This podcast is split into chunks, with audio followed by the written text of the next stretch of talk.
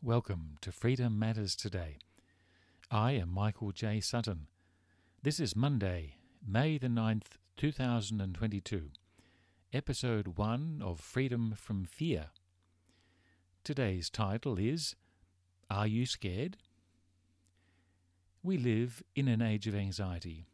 We live in a world of fear. Many of these fears are manufactured.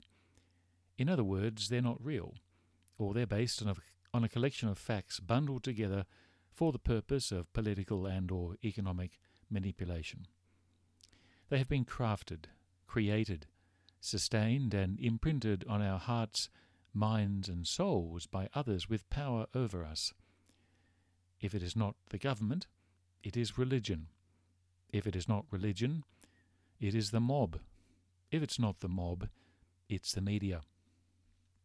This culture of fear, these factories of fear, these manufactured anxieties have one goal to keep us oppressed. This oppression is achieved by keeping us in a state of perpetual fear and despair.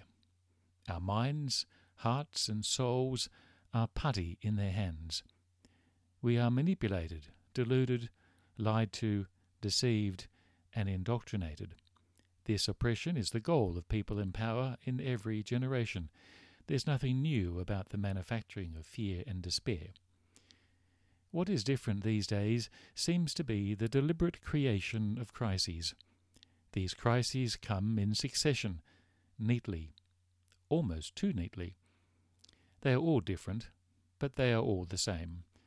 As one crisis ends, another appears as if out of magic and then we're forced to think about the new crisis with every, every fibre of our being. We are told what to think, who to blame, what to think about, what questions to ask, and God help anyone who challenges, questions, or protests any of it. The staple of democracies used to be bread and circuses, TV and media, sport and leisure, opulence and materialism, jealousy, and contentment. The West was shaken to its foundations by the fall of the Soviet Union in the late 1980s. This earthquake continues to reverberate around the world even today. The West, once triumphant, teeters on collapse. It certainly has been in decline since the early 1970s. It was not that the Soviet Union fell, but it fell first. The West is falling because everything does eventually. The history of the last five centuries has seen the rise and fall of a dozen empires, and there's no reason to expect that the West will not fall into ruin, decay, and disaster. Certainly, the current triumphalism, seen in expressions such as, This is the greatest nation in the history of the world, or even better, the mantra, Make America Great Again, do not bode well for the future. Smart nations try to keep quiet, and strong nations don't need to speak at all. But since 9 11, the West has been under attack from enemies real and imagined. The greatest enemy of the West is truth. Truth about itself and its lies and inherent deceit. About its greatest fear, which is history, for in history the West knows that it has a time limit, a ticking clock, if you will, an hourglass that continues to drain life and hope from a small group of nations who have denied both to most of the world for the last two centuries. It is into this world of decline that people in power manufacture anxiety, fear, and despair. These are the pills for our age, the diet for our population, the nutrition for our people. Chances are most of the anxieties and fears of today are manufactured by people in power for our oppression. Most of the psychological problems, the mental anxieties, and the social difficulties are products of the mess the West has created. In particular, the spirit since 9 11 has been to conjure fear, stir up anxiety, and promote despair. This atmosphere is indicative of national decline. The West tells us that our current enemy is Russia and China. Before long, it will be India, and any other nation that threatens the economic power of a tiny group of political and economic elites in the upper strata of society.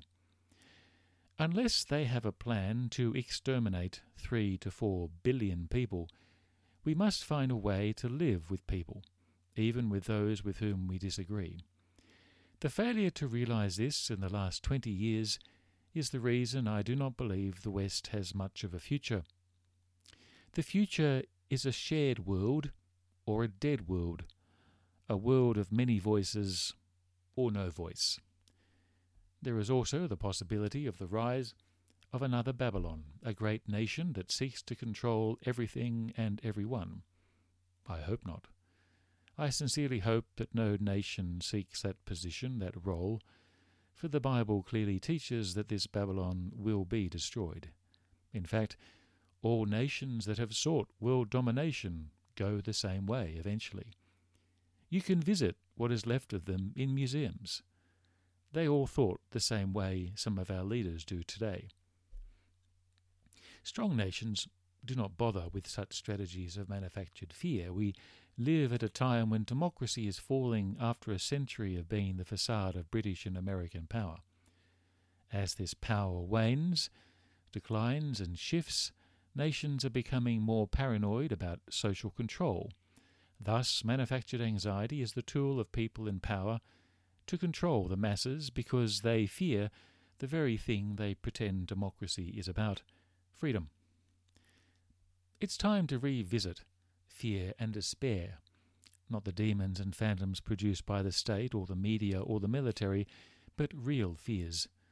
There are many in society, such as um, countervailing forces, some liberal, some Marxist, some democratic, who are fighting for the survival of liberalism against fascism. At Freedom Matters today, we have a unique approach. We consider freedom from a Christian perspective. We approach the issue of fear with an open Bible. We promote, promote Christianity, not religion. We follow Jesus, but not the church. And we seek to rediscover the real Jesus. We do not take sides. We are non sectarian and apolitical. This means that we try to balance perspectives. We return to the Bible and ignore church traditions. We follow the text of the Scriptures and dismiss the politics of the church. This makes enemies. We have certainly made a few, but we make no apology for offending the church or offending Christians. We prefer the truth, and sometimes the truth gets in the way of money and power. It did in the days of Jesus as well as well as in the time of the prophets. Our first series is Freedom from Fascism, a Christian response to mass formation psychosis. An e-book and paperback version of this book will soon be available. It contains the edited blogs and podcasts of the first three months of Freedom Matters Today. Thank you to the many people who have provided positive feedback to the blog, the podcast, and the book. One of the surprises of the podcast and blog was that we were not interested so much in political fascism but religious fascism, notably what I call Christian fascism. This series introduced people to the Christian fascist. Christian fascism is not Christianity, and these fascists are not Christians.